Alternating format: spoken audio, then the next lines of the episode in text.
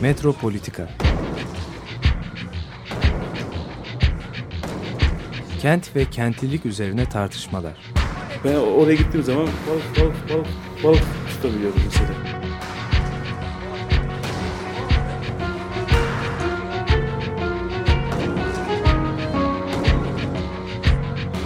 Hazırlayan ve sunanlar Aysim Türkmen ve Korhan Gümüş. Takusuyor yani. kolay kolay boşaltamadı. Yani elektrikçiler terk etmedi Perşembe Pazarı merkezini.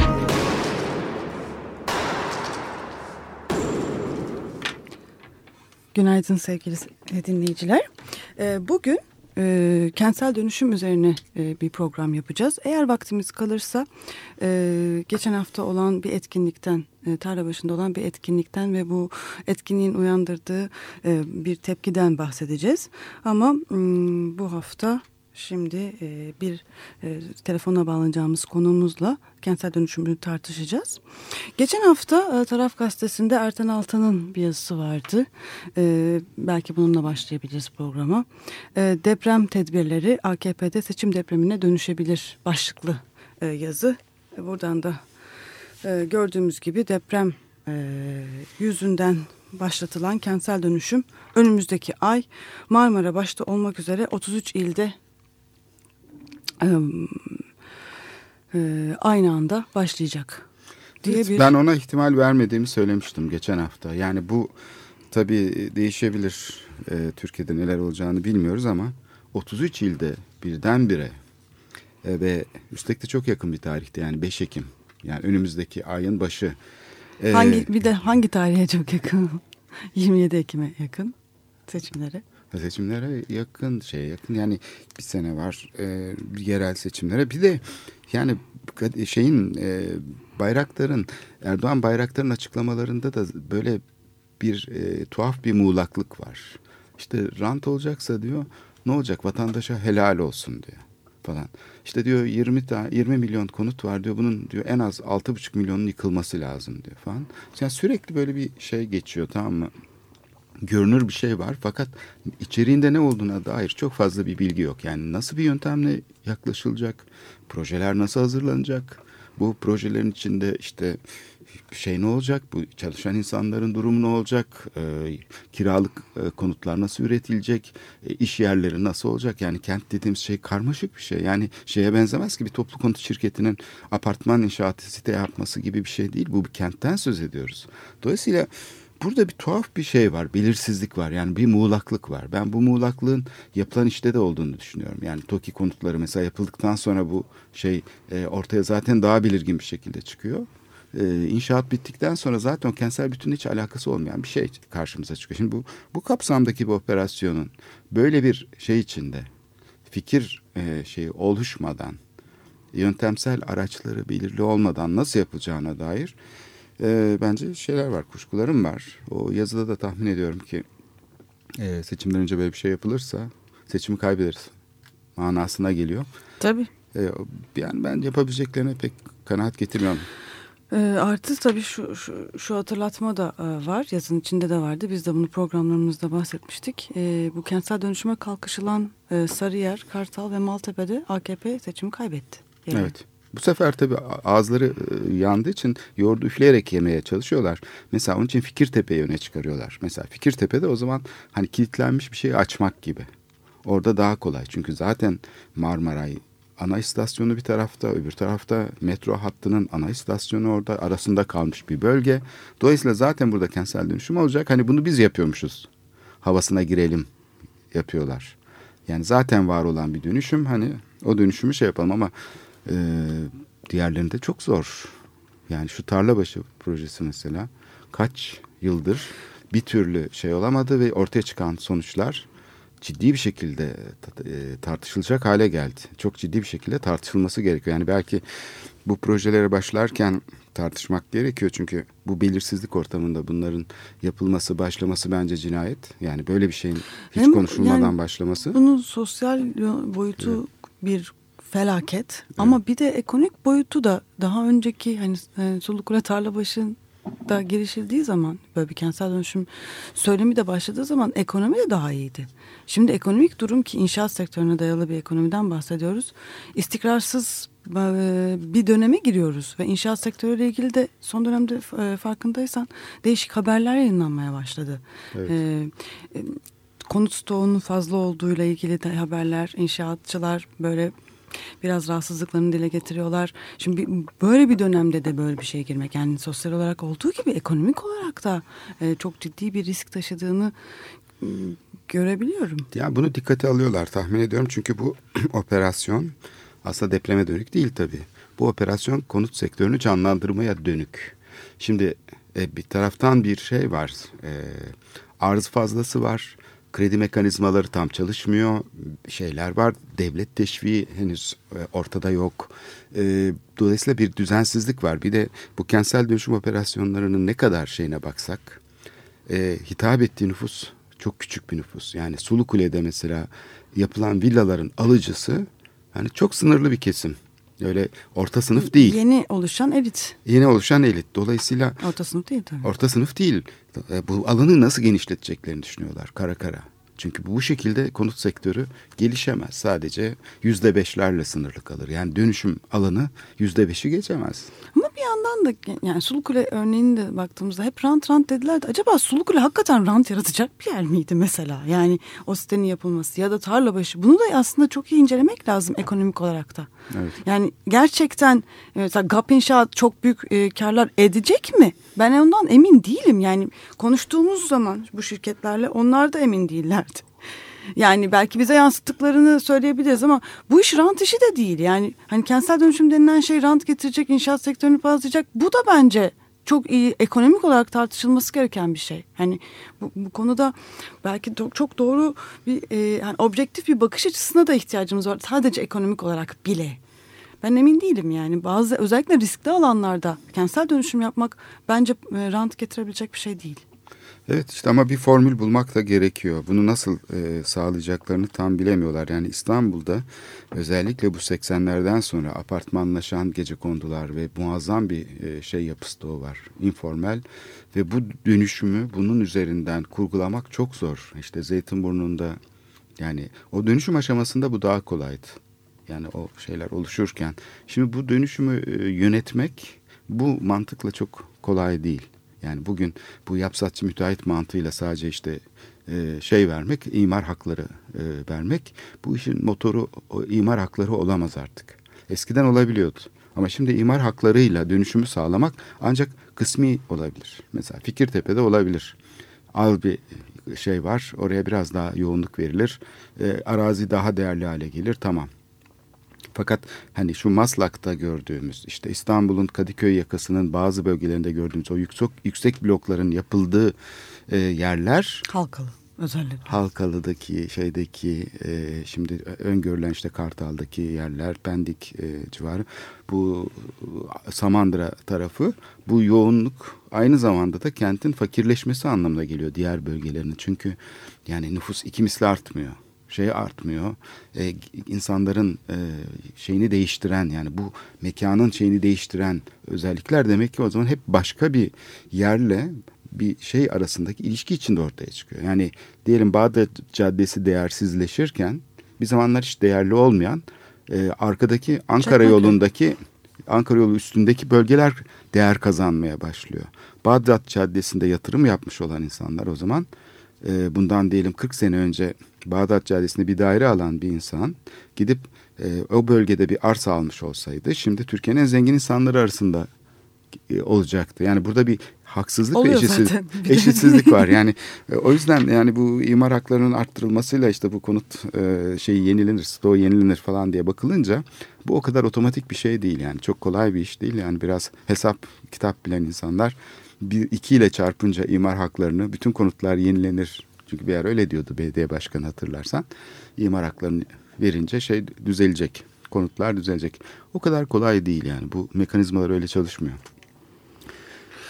Ee, bu 33 il olmasa tabii Türkiye'nin yarısı. Yarısında Evet, başlıyor yani. tabii yani müthiş. Ee, bilmiyorum. 150 bin konut ve iş yeri. Yani hani rakamlar da e, hiç mütevazi değil yani. Şimdi burada tabii şeyin yönetimin nasıl olacağına dair de bazı açıklamaları var Erdoğan Bayraktar'ın. Diyor ki biz burada diyor valileri e, şey yapacağız diyor. Yönetimde işlevsel kılacağız. E, çünkü diyor valiler diyor kolluk kuvvetlerinin başında. Şimdi buradan çok enteresan bir sonuç çıkıyor. Yani kolluk kuvvetleriyle koordinasyonu sağlayabilmek için diyor bu operasyonları valiler kanalıyla yöneteceğiz. Yani belediyeler bir parça devre dışı gibi.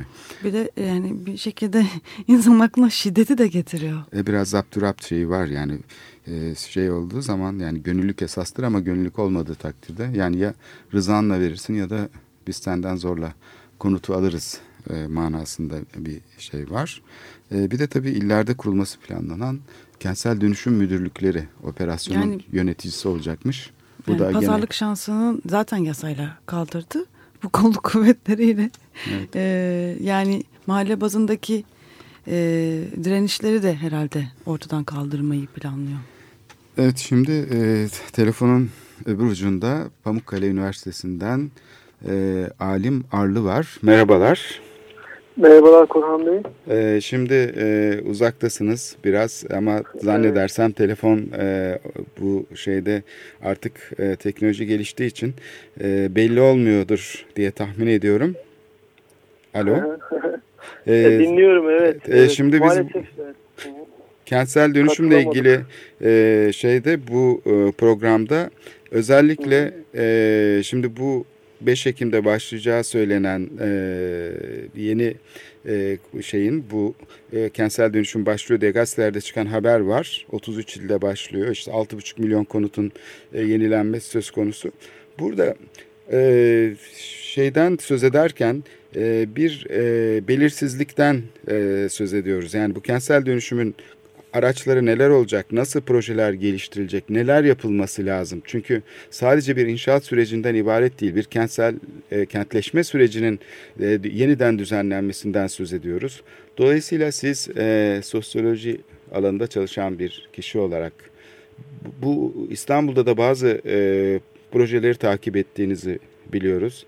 Bize e, evet. e, örnek vererek de belki anlatabilirsiniz. E, sizin görüşlerinizi almak istedik. Teşekkürler, sağ olun.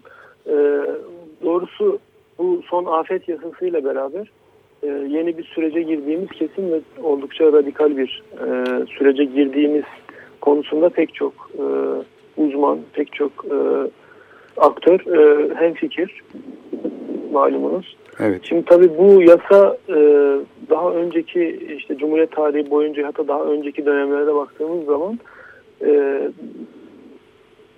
yani e, kullanmayı düşündüğü araçlar, yöntemler bakımından epey sert bir yasa. Yani kesin e, hedeflediği şeyleri, e, sonuçları elde etmek için kuvvetli bir biçimde devlet iktidarını seferber etmeyi planlayan ve bunu e, bunun temellerini kurmaya çalışan, bunun tertibatlarını oluşturmaya çalışan bir yasa.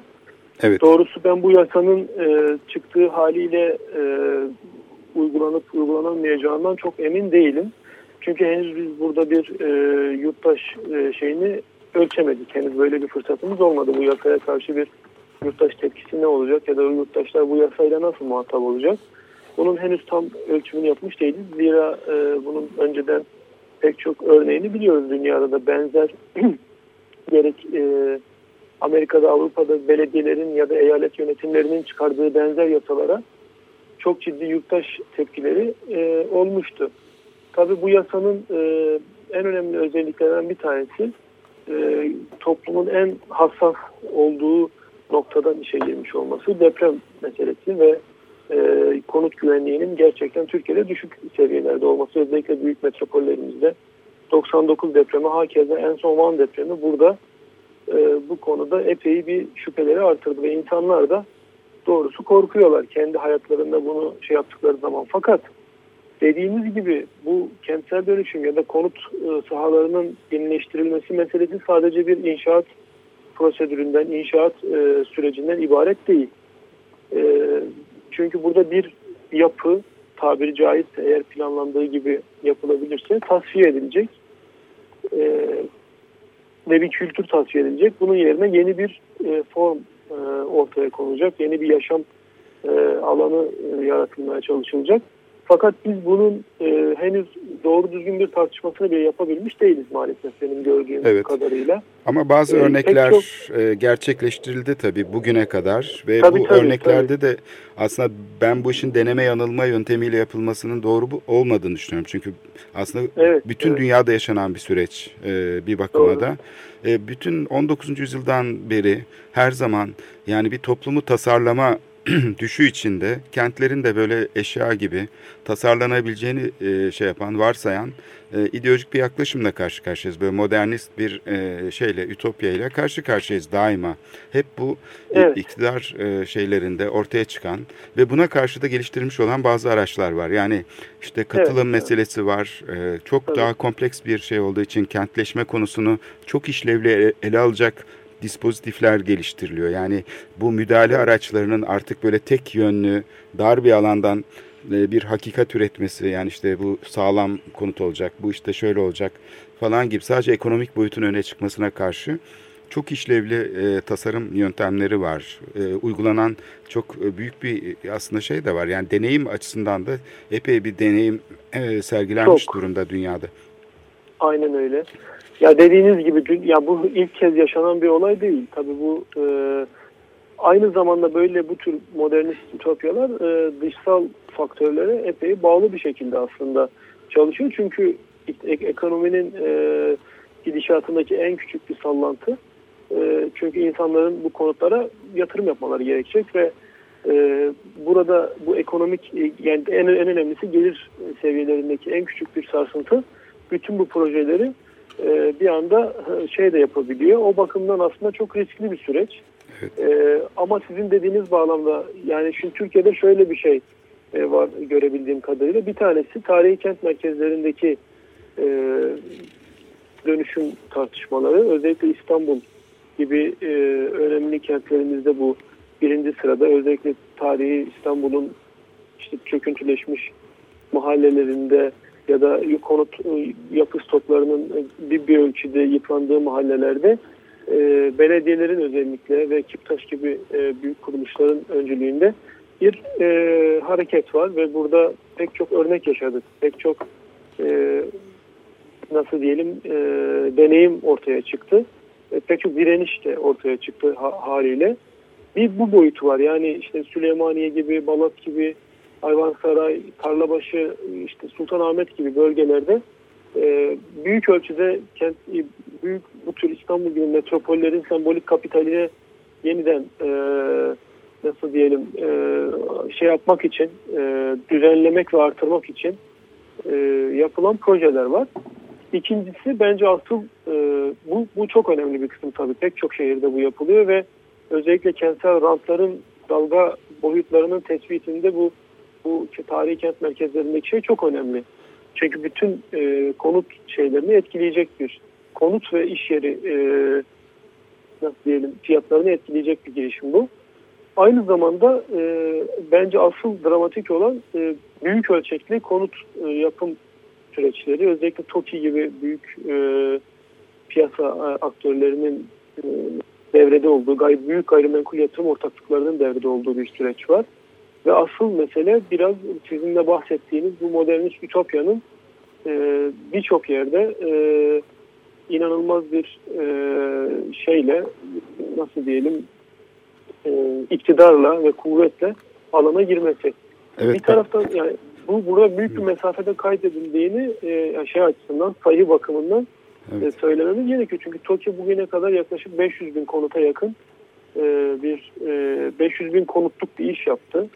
Aynı şekilde gayrimenkul yatırım ortaklıklarının ondan geri kalır yanı yok. Çok büyük ölçeklerde işler yapıyorlar ve bütün aslında şu an kentsel peyzaj değişiyor.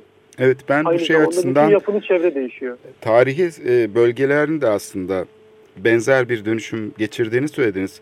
E, tabii Evet, ölçek olarak aynı ölçek olmayabilir ama burada da tabii benzer bir problem var. Çünkü buradaki yeniden üretim sürecinde de bu sefer tarih ve restorasyon işte boyutu ya da mahalle kimliğini geri kazanma boyutu e, bu gene modernist bir ütopyaya e, ait bir şeye dönüşüyor. Yani dekora dönüşüyor. Burada da komşuluk ilişkileri ortadan kalkıyor. Küçük üretim e, şey yapılıyor, dışlanıyor bölgelerden. Yani yeniden aslında bir tarih inşa ediliyor. Tarihi e, kurgulayan bir e, şey e, ortaya çıkıyor. Yani bir kentsel dönüşüm modeli. Dolayısıyla bu ikisinin birbirine dokunmaması da çok tuhaf. Çünkü iki Evet. tane ayrı yasa, iki tane ayrı e, model, kentleşme modeli. Bu da gene aslında modernist ütopyanın bu işlevsel ayrımı. Yani tarihi kent merkezinin tarihliği nedeniyle ona e, bir dekor muamelesi yapılıyor.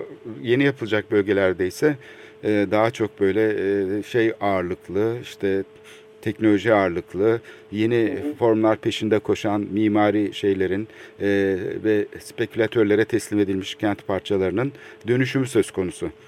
Yani bu da aslında Aynen ilginç öyle. bir ikilem oluşturuyor. Yani ikisinin birbiriyle bu kadar ilişkisiz olması da insanı şaşırtıyor. Çünkü tarihi yarımada diyoruz mesela İstanbul'da. Evet. Tarihi yarımada deyince çok oryantalist bir şekilde geçmişten Evet, bugüne o bölgeye ilgi göstermiş bir batılı bakışla hiç insanların kullanmadığı bir deyimi kullanıyoruz. Yani Suriçi İstanbul'una benim annem babam İstanbul derdi zaten. İstanbul'a gidiyoruz. Yani Kadıköy'deyseniz İstanbul'da orası. Şimdi birdenbire burası tarihi yarımada. Tarihi oldu yani.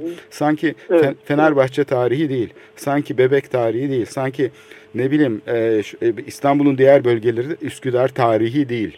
Yani tarihi de şeye hapsetmek, böyle bir e, o anlam- fuar doğru. alanı gibi bir yere hapsetmek de insanı şaşırt şey yapıyor yani. etki- Doğru. O tarihi etkileyici. biraz aslında şey açık müze, e, açık hava müzesi daha doğrusu. Müzeleştiriliyor. Şey içeriyor biraz. Evet. E, evet dediğiniz gibi. E, yani o anlamda tabii ki bir bir community e, geçmiş olması bakımından Bebeğin, Bakırköy'ün, Üsküdar'ın hiçbir farkı yok bundan tabii ki Kadıköy'ün. E, bu anlamda dediğiniz çok önemli. E, fakat e, işin bir de başka bir boyutu da var. Onu da belki e, şey yapmamız gerekiyor.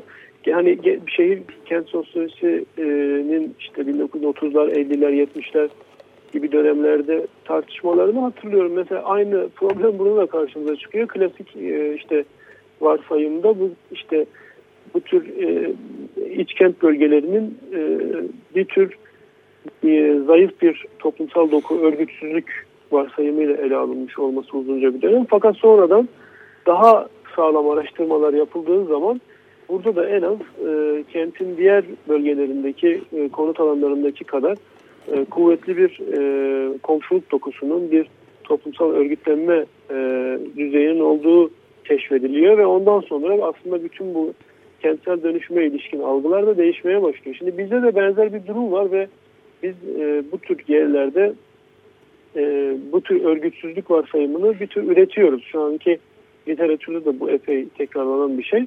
Halbuki biz mesela işte bu Süleymaniye bölgesinde bir e, araştırma yapıyoruz. E, orada da aslında en az diğer bölgeler kadar örgütlü bir şey var. Gerçi orası özel bir case biraz diğer yerlerden farklı olarak yoğun bir bekar odası e, nüfusunun da olduğu bir yer ama ona rağmen e, bir şekilde orada da bir e, komşuluk kültürü e, söz konusu. E, burada e, bir bir noktaya daha değinmek gerekiyor belki bu e, Suriçi İstanbul'la ilgili olarak. Bu tabii e, şeyi bir tür bir İstanbul lansmanına dönüşmüş durumda. Hani İstanbul'u daha iyi pazarlanabilir bir kent haline getirmek işte bu turizmin aslında bence burada bir sağlam bir masaya yatırılması gerekiyor. Çünkü e, e, iki türlü etkisi oluyor Türkiye. Bir bu tür e, kent eski kent merkezlerinin e, turizmin tüketimine açılması meselesi ve burada aslında bir tür kiç gibi bir, bir durum ortaya çıkıyor. Yani siz tarihi yeniden üreteyim derken o anlamda evet bir tür uydurulmuş bir tarih söz konusu olabiliyor. E, ama yaptığınız şey e, yenileme faaliyetinin gerçekten tarih mi olduğu yoksa onu da tırnak içinde yoksa sizin kendi e, zihninizdeki bir tarih mi olduğu meselesi müpem. Aynı şekilde bir ikinci boyutu da e, özellikle kıyı bölgelerimizde, kıyı kentlerimizdeki çok kötü turizm yapılaşmaları ve e, bu son çıkan mütekabiliyet yasalarıyla beraber işte yabancıların konut satın alma serbestliğiyle beraber e, orada da yeni bir furya başlamış durumda. İşte yeni e, apart türü ya da e, daha küçük evler e, yaparak bunu pazarlamak uluslararası ki İstanbul'un e, büyük gayrimenkul yatırım ortaklıklarının da en büyük pazarı pazarlarından bir tanesi yurt dışındaki e, daha üst gelir gruplarına bu konut alanlarının pazarlanması. O anlamda aslında çok etkileşimli bir süreç söz konusu. Ben şuna çok önemli bir nokta var. Onu belirtmek isterim. Doğrusu şöyle bir durum var. Biz bu tartışmaları yapıyoruz. E, pek çok e, işte yurttaş inisiyatifi geliştirilmeye çalışılıyor. Katılımla ilgili pek çok endişeler ediyoruz. Fakat şöyle bir tuhaflık var Türkiye'de şu anda. Gerek bu tür e, eski kent merkezlerinin dönüşümü söz konusu olsun. Gerek e, daha büyük geniş ölçekli konut alanlarının, blokların, çıkar blokların yapımı sırasında olsun hiçbir araştırma yapmıyoruz. Bir gece kondu bölgesini tasfiye ediyoruz örneğin ya da böyle bir karar alınıyor ve uygulanmaya çalışılıyor ama biz neyi tasfiye ettiğimizi bilmiyoruz. Orada Kayda bile geçmiyor. Orada bütün bir organik Evet. bir yaşam Evet. tasfiye ediliyor ve gerçekten e, hiçbir e, ka- kamu idaresi bunu merak etmiyor. Biz neyi tasfiye ediyoruz burada? Aynı şekilde kent merkezlerinde, eski kent merkezlerinde benzer bir durum var. Eğer işte bizim gibi işte haftaya kadar işin içine giren birkaç araştırmacı olmasa e, yitip gitmekte olan, elimizden kayıp gitmekte olan şeyin e, tam olarak ne olduğuna dair bir araştırma dahi yapılmıyor. Ki bunun zaten bence zorunlu olarak yaptırılması lazım. Her proje için tek tek çünkü burada bir toplumsal etki değerlendirilmesinin, orada insanların kanaatlerinin toplanmasının çok büyük önemi var ve bu katılımın bir boyutu bu tür e, bilgilerin ortaya çıkarılmasıyla çok ilgili. Çünkü insanların hayatlarına ilişkin, hatta daha geniş ölçekli toplulukların hayatlarına ilişkin, bir mahalle ölçeğinde belirli grupların hayatlarına ilişkin kararlar alıyoruz ve bunlar geri dönüş olmayan kararlar e, çok e, önemli sonuçları oluyor. Fakat biz e, ne burada ara, sosyal bilimcilerimiz, araştırmacılarımız e, burada ilgili, ne gazetecilerimiz bu konuya ilgili. E, hani bunun bir güncesi de tutulmuyor. Bir gazetede de ben görmüş değilim doğrusu işte kendi bloklarında ya da e, bir tür e, sivil girişimleri olan insanların işte tuttuğu önemli bazı şeyleri saymazsak doğru düzgün bir şey de yok. Hani herkes bir bayram havasında işte hani e, daha güvenli alanlara yerleşiyoruz. Daha güzel konutlarımız olacak falan ama eyvallah tamam peki hadi bunu böyle bu şey içinde kabul ettik paket içinde. Yani hiç e, git, git- gitmekte olan şeyi de mi merak merak etmiyoruz diye insanın sorası geliyor. Peki Burada Alim Bey çok ciddi bir bilgi şeyi problemi var. Yani bu anlamda Biz, e, sizin Süleymaniye'deki çalışmanızı aslında biraz daha e, biz de duymak isteriz. Siz e, burada önemli bir araştırma yapıyorsunuz anladığımız kadarıyla. Biraz onu yani burada hani araştırmayla neleri ortaya çıkarttınız ve hani e, yapılmayan araştırmalarda da neleri kaçırıyoruz? Çok şey. Bu bir arkadaşımın bir projesiydi, TÜBİTAK projesi. Daha ben bir sonradan dahil oldum. İşte birkaç e, 5-6 kişilik bir ekiple epeydir e, sahadayız. İşte bir 6-7 ay daha. Hemen hemen bütün ne yakın bütün belki bekar odalarını orada işte oradaki kon- şeyleri, konutları filan ziyaret ediyoruz ve Süleymaniye nasıl bir toplumsal doku e, şu an e, yaşıyor? E, na- nasıl bir insan kitlesi var ve bunlar nasıl insanlar? Yani e, sınıf tartışmaları bağlamında nereye oturuyor bütün bu insanların hayatları? Aynı şekilde nerelerde çalışıyorlar filan gibi ve Süleymaniye'deki e, gündelik hayat. E, temel meselemiz bu. Ve şunu görüyoruz yani şimdi mesela malumunuz e, Süleymaniye'de de önemli bir kentsel dönüşüm tartışması var. Ve bu tartışmada e, Süleymaniye kentsel dönüşüm bölgesinde epey bir şey yapıldı. E, kamulaştırma yapıldı Kiptaş tarafından. Aynı şekilde büyük şirketler biliyorsunuz. Satın alma da yapıldı. ortak- Zannedersem Evet. 170 tane Tabii. birim satın alındı ya da daha fazla. Ee, Daha fazla. evet. Gayrimenkul yatırım ortaklıklarında büyük satın almaları var. Şirketlerin büyük satın almaları var. Yani şeyden başlayarak, kemerden başlayarak daha biraz daha yukarı çıkarsak yani e, Şehzadebaşı Camii'nin önünden başlayarak Haliç kıyısına kadar ki bölgede büyük satın almalar yapıldı son 5-6 yıl içerisinde gerek Kiptaş tarafından gerek diğer gayrimenkul yatırım ortaklıkları ve şirketler tarafından. Şimdi bu mülklerin el değiştirme süreci büyük oranda başladı. Fakat henüz oradaki nüfusun tırnak içinde e, oradan tasfiye edilmesine dönük şey işte önümüz son 3-4 aydır büyük bir hız kazanmış durumda. Orada yıkımlar başladı biliyorsunuz gezdiyseniz yakın dönemde. İşte eski hanlar filan yıkılıyor ya da işte tespitlere göre tarihi niteliği olmayan binalar yıkılmaya başlandı. Ve oradaki nüfus büyük bir huzursuzluk içerisinde. İşte nereye gideceğini bilmeyen bir sürü aile var, insan var. E, doğrusu ben herhangi bir başka araştırma falan yapan kimseyi de gör, görmedim orada. E, burada tabii şunu görüyorsunuz. Bütün bu proje aslında tam bir mühendislik projesi olarak bir taraftan yürüyor. Çünkü e, yani en azından oradaki insanların ya da oradan e, gönderilmesi planlanan insanların nereye gönderileceğine dair bir en azından bilgilenmeye ihtiyacımız var. Yani ya da bunu yaptığı projeyi yürütenlerin bu e, öngörüyü e, bence toplamaları gerekiyor ama bu bile yok. Hani e, böyle bir tarafı var. İşte Sultanahmet'te yaşanan e, dönüşümün bir benzeri Süleymaniye'de şu an yürüyor. Fakat şu Süleymaniye şöyle bir özelliği var. Süleymaniye e, Sultanahmet'ten farklı olarak e, çok daha fazla konut, e, konutun, hanın, binanın, e, ailenin yaşadığı bir bölge. Evet. Ve gerçekten büyük bir nüfus yaşıyor orada. E, ve bu, bu nüfus 6-7 mahallede e, İstanbul'da nasıl diyelim bir tür en en çok en mülksüzlerin, en zayıfların, en yoksulların olduğu bir alan. Gerçekten çok e, dramatik e, şeylerle karşılaşıyoruz, hikayelerle karşılaşıyoruz.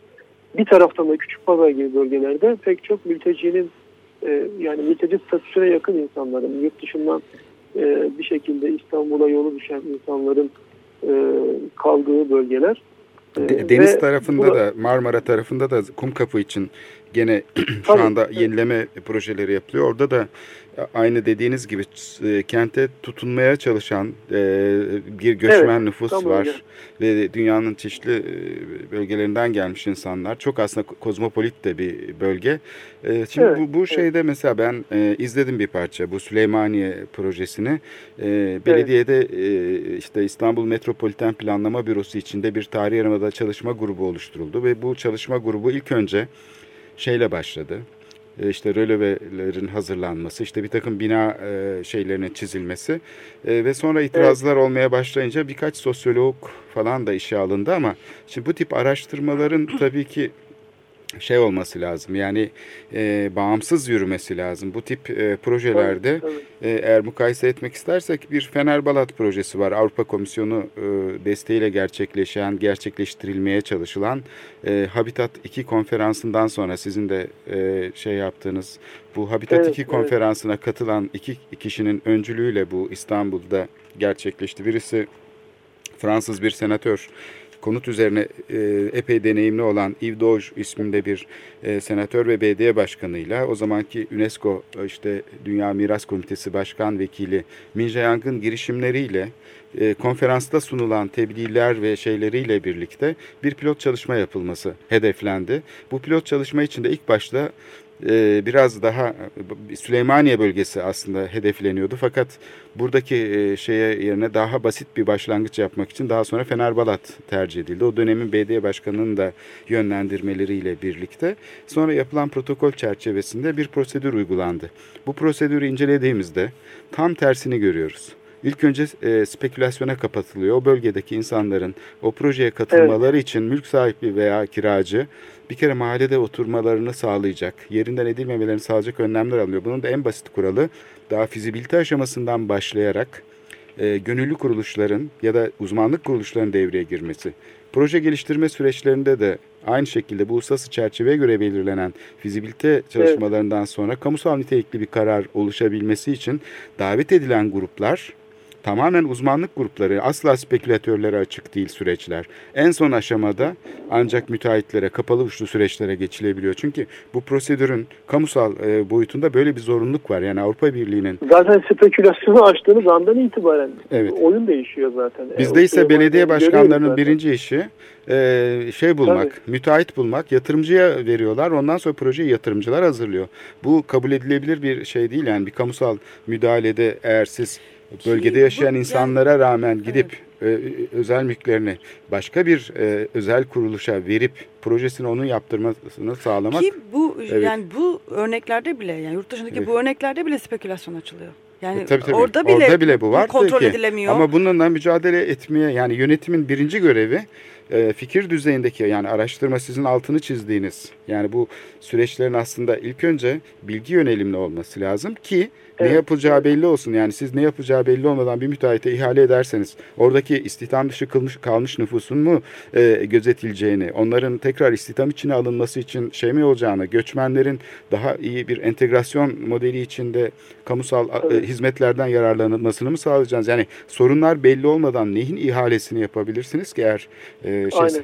yoksa e, yani kendi keyfime göre işte müteahhite ben ihale ettim deyip çıkıveriyor belediye başkanları. Türkiye'deki bütün zaten Koran Bey zaten bütün kentleşme dönüşüm ve e, işte bu yenileşme tartışmalarının en bence yumuşak karnı burası de bahsettiğiniz konu. Yani biz gerçek anlamda bir kamusal e, niteliği haiz bir e, toplumsallaşmış bir bilgiye sahip değiliz ve bunun araştırma altyapısına da e, çok e, bu alt, altyapısı çok kurulmak e, kurulmadı.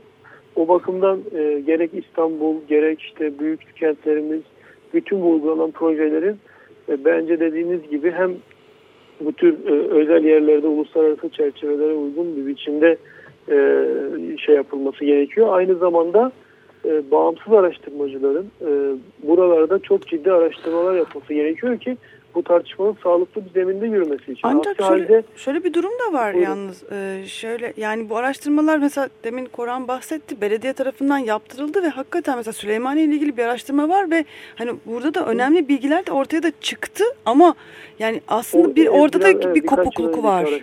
Yani Ayazma ile ilgili de mesela çok ciddi araştırmalar yapıldı. Orada da bir kopukluk. Yani araştırmayı yapıyorsunuz ama ne işe yarıyor? Yani kim bununla ilgili bu araştırmayı sonra kullanarak e, başka bir durum yaratıyor. Başka bir durumu düşünmeye başlıyor. Bırakın durum yaratmayı. Yani araştırma yapılsa da bu araştırma e, bir şekilde araştırmayı yaptık. Hani aman ne güzel işimizi yaptık e, gibi sadece insanları rahatlatmaya yarıyor. ama Evet ben de şey yani eklemek bu istiyorum. çok yani. önemli. Katılım boyutu Yok. mesela sürekli konuşulur. Elde de bir tane imkan var şimdi alan yönetimi uygulaması. Bunun için işte uygulama şeyleri, örnekleri geliştirilmesi gerekiyor. Implementations e, olması için UNESCO ile yapılan sözleşmede böyle şeyler var. Mesela bu pilot çalışmalar bu açıdan çok önemli. Yani çok işlevli bir kentsel alanı ku- şey yapabilmek için, rehabilitasyonunu yapabilmek için aslında pilot çalışmalar da yapılabilir ama mesela o ayrı yapılıyor. Yani alan yönetimi için ayrı bir çalışma grubu var.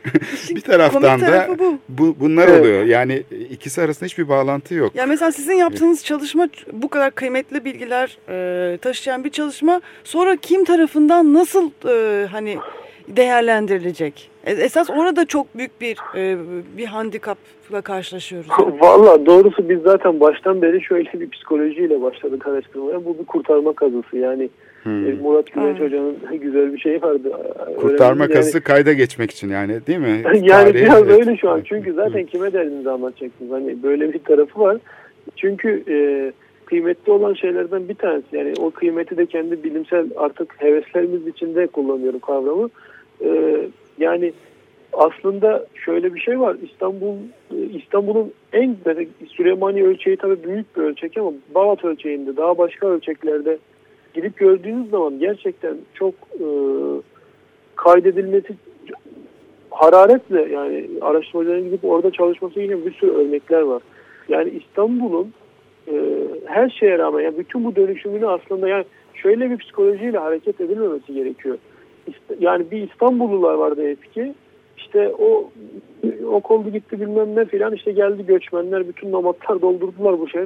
Hayır öyle değil. Şu an kıymetli olan bence şu an İstanbul'da yaşayan insanların hayatları. Bizim bunu bir kere bir çok önemli olduğunu yani tarihi yenilemek adına bir işe girişirken şu anda insan, yaşayan insanların hayatlarını değersizleştirerek bunu yapmamak gerekiyor.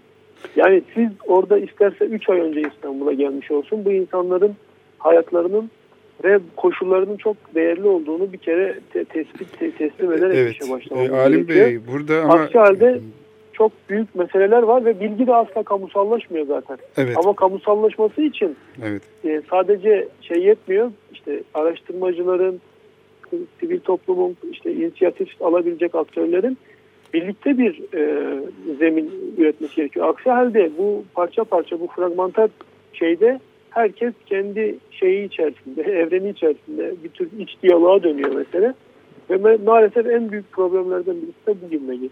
Evet, si- siyasi bir tabii şeye dokunmuş oluyoruz. O yüzden de belki sadece bilgiyle Tabii. ilgili bir problem değil, bilginin kullanımı, kamusal nitelikli bir müdahale nasıl olmalı falan gibi şeyleri konuşurken fakat şöyle bir şey var, sizin işaret ettiğiniz gene yani kurtarma kazısı metaforu da e, şey yapıyor bunu. E, çünkü e, aslında siyasetçiler açısından pek dikkate alınmıyor bilgi. Hatta biraz vakit kaybı gibi yani şimdi sosyal araştırmalar buna verilecek önem. Bunun nedenlerini anlamak zorundayız. Niye siyasetçiler Evet, tabii, önemsemiyorlar? tabii, tabii. Niye siyasetçiler tam tersine bir de bunu hatta zararlı görüyorlar. Bazen de hatta eleştiri gibi algılayıp e, siyasal bir hasım olarak da görüyorlar. Yani siz e, böyle yapılmasın dediğiniz zaman bu insanlar bakın yaşam değerli, bu yaşam böyle tüketilemez, bu yaşamı e, şey yapamayız, bu dinamikleri dikkate almak zorundayız. Kentsel hareketliliğin kendisinin bir şeyi var çünkü. Bunu sadece kendi kafamızdaki kurgulara göre yapamayız dediğiniz zaman e, size hasım olarak da algıladıkları oluyor. Şimdi burada bir problem var. Otoriter bir milli toplum modeli inşası içinde her zaman bu tip şeylerde bir kültürel şey çıkıyor karşımıza, problem çıkıyor.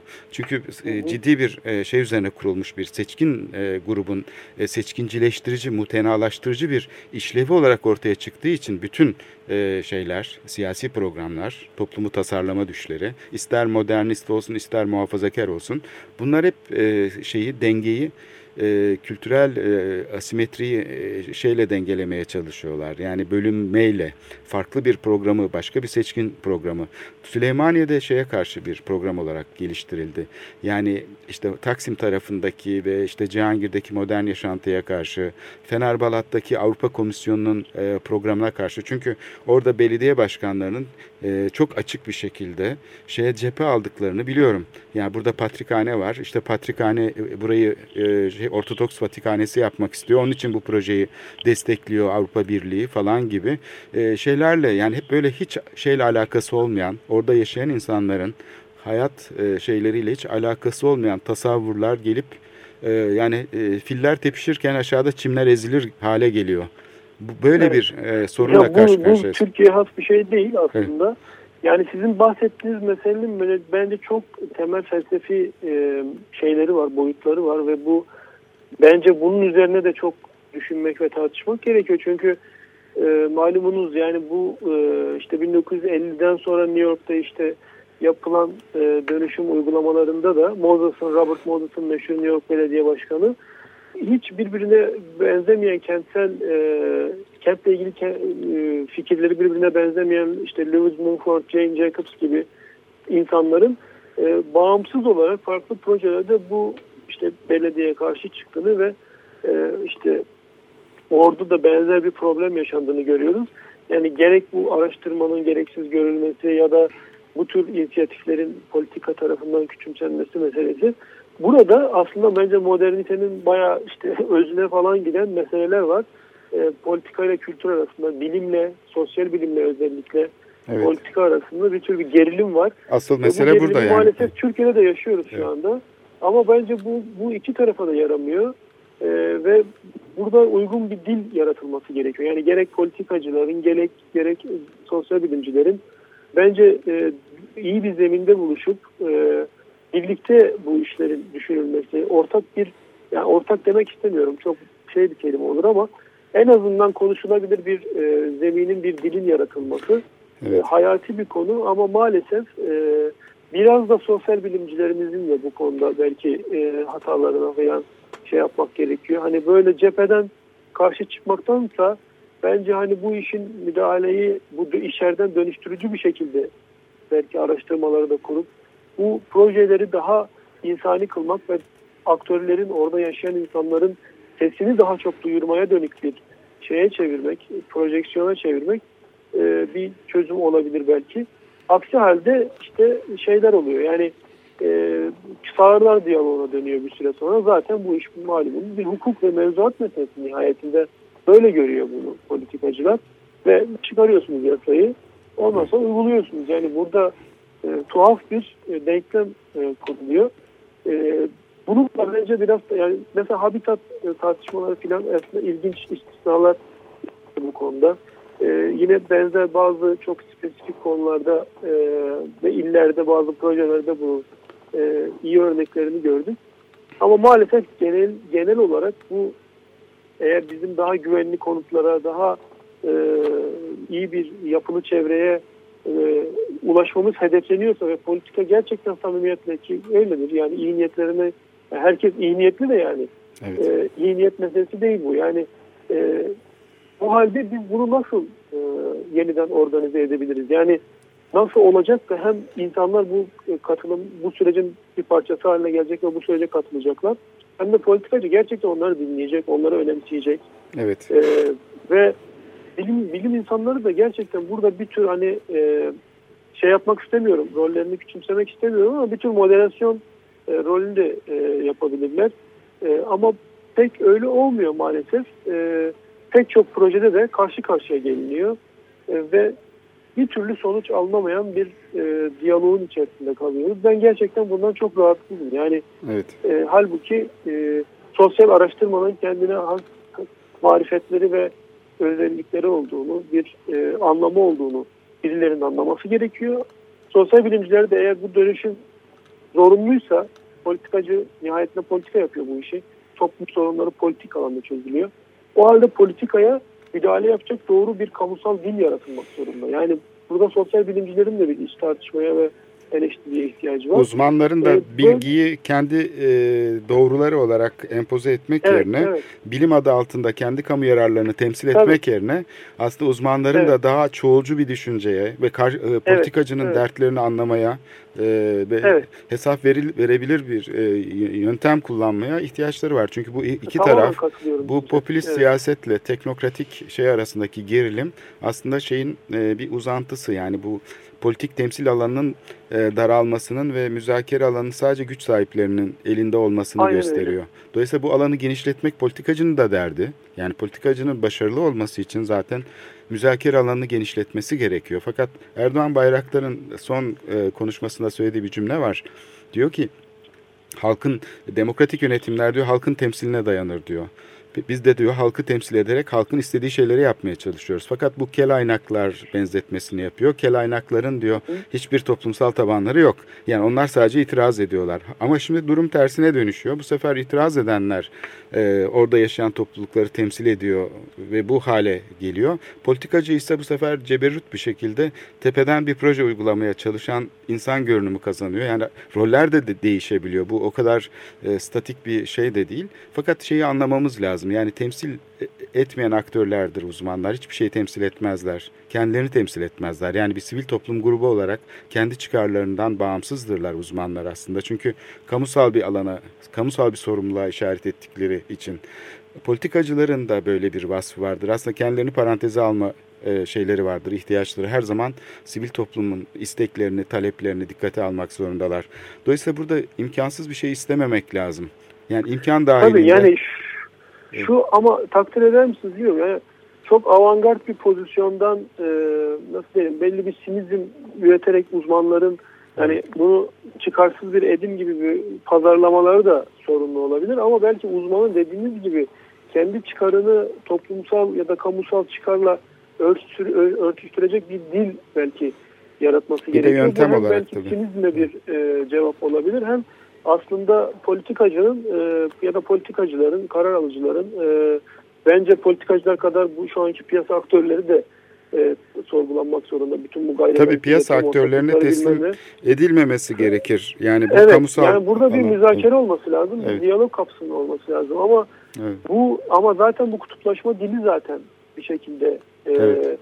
şeyi açıyor, teknokratinin önünü açıyor. Evet şimdi Yani aslında bu kutuplaşma dilinden kaçınmak gerekiyor bence. siz şeye Yani referans çünkü yapmış bu kutuplaşma oldunuz. dili hiçbir şekilde sivil toplumun işine de yaramıyor. Evet. İnsanların da işine yaramıyor. 13. Ee, yani- Venedik Bienalinde e, kullanılan kavram ortak zemin. E, siz bu ortak zemine referans yaptınız e, biraz evvel e, şey arasında yani hem toplumla uzmanlar arasındaki ilişki hem politikacılarla uzmanlar arasındaki ilişkide artık bir ortak zemine ihtiyaç var. Mimarlar sadece zenginlere hizmet veren araştırmacılar sadece e, büyük holdinglerin hizmetinde olan değil aslında toplumla ilişki kuran e, bir pozisyonda olmalarını sağlamak e, durumundalar. Burada da Evet. e, kamuyla ilişkileri çok önemli. İtiraz etmek buna yetmiyor. İtiraz etmek. Yani bir son bir cümle söyleyebilir miyim? Lütfen. Kaldı mı? Evet sonuna geldik. Yani bence şunu yapmamız lazım. Yani mesela bir sosyologla bir planlamacı, bir mimar, işte bir kent gönüllüsü, hiç önemli değil mesleği şuyu buydu. Yani bir araya gelip konuşabiliyor mu mesela? Yani bu, bu bunun zeminini de yani biz bir tarafta bu, bütün bu, hem bu uzmanların da bir araya geleceği bir şey yap, yapmak gerekiyor. Ee, o, o durumda aslında e, her mesleğin kendi dünyasına gömülü hakikatleri de biraz daha açılacak. Belki biraz daha etkileşimli bir diyalog alanı oluşacak. Belki ilk önce bir buradan başlamak gerekiyor. Ben burada da ciddi kopukluklar evet, olduğunu çok düşünüyorum. haklısınız. O zaman işte ortak zemine dair daha güçlü bir set, daha güçlü bir Evet. e, şey olabilir, e, çıkış olabilir. Ama işte e, bütün bu dediğiniz gibi şeyi de dikkate alarak yani eğer bir dönüşüm ihtiyacı, politikacının derdi, nihayetinde politikacı oy almak için bir sürü iş yapıyor. E, ona ona o oyu alma derdini anlamak ama o anlarken de yani bir taraftan da aslında hani e, tırnak içinde doğruları göstermek meselesi Evet. biraz. Evet. Ya da yanlışlara gitmemeyi Evet. e, gösterme ve bütün bu modernist ütopyaların Evet. e, yaşaya geldiğimiz bir sürü hayal kırıklıklarını da hatırlatmak belki. Yani çünkü bunu ilk kez yaşamıyoruz. 150 yıldır Evet. sayısız ülkede bunlar hep yaşandı maalesef ve biz pek ders almış gözükmüyoruz bunlardan. Evet. Çok teşekkür ederiz Alim Bey programa katkılar e, katkılarınız için.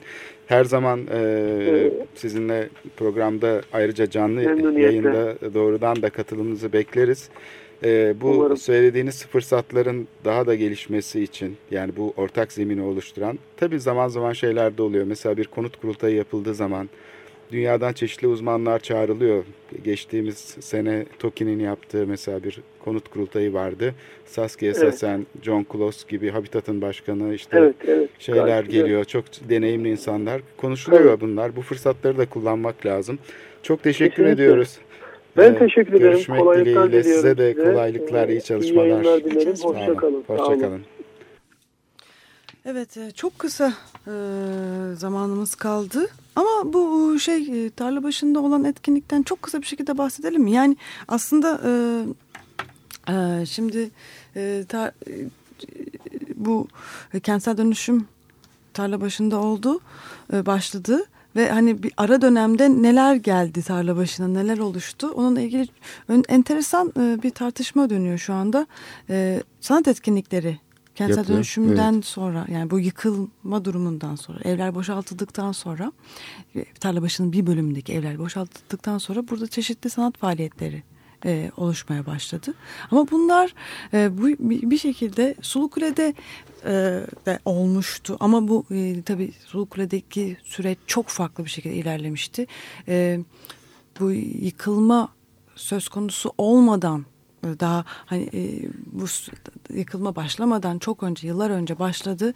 Orada sanatçılar buradaki duruma çok ciddi dikkat çektiler. E, Ama tarla başında böyle bir şey olmadı. Tarla başında e, boş binalar sanatçıların ilgisini çekti. Dekor olarak mı kullanıyorlar demek istiyorsunuz? Dekor Şunu olarak basitçe söyler misin? Yani burada bu Evet. ara dönemdeki bu bu, bu bu durum çok ilginç bir e, e, duruma e, işaret ediyor.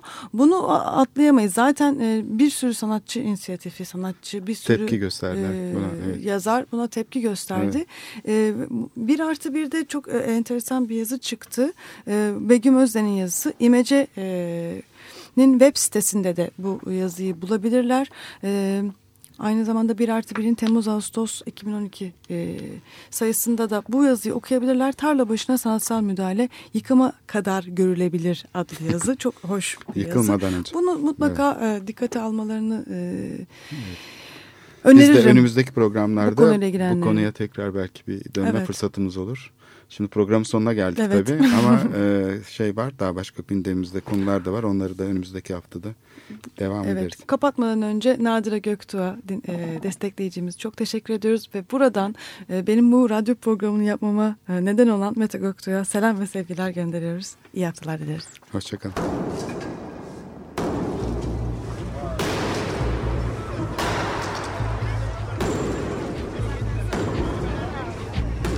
Metropolitika Kent ve kentlilik üzerine tartışmalar. Ben oraya gittiğim zaman balık balık balık balık tutabiliyorum mesela.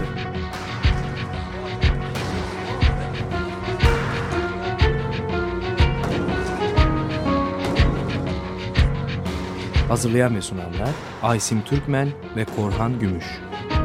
Takusuyor yani. Kolay kolay boşaltamadı. Yani elektrikçiler terk etmedi Perşembe Pazarı merkezini.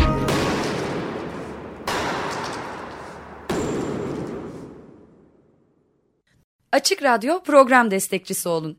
Bir veya daha fazla programa destek olmak için 212 alan koduyla 343 41 41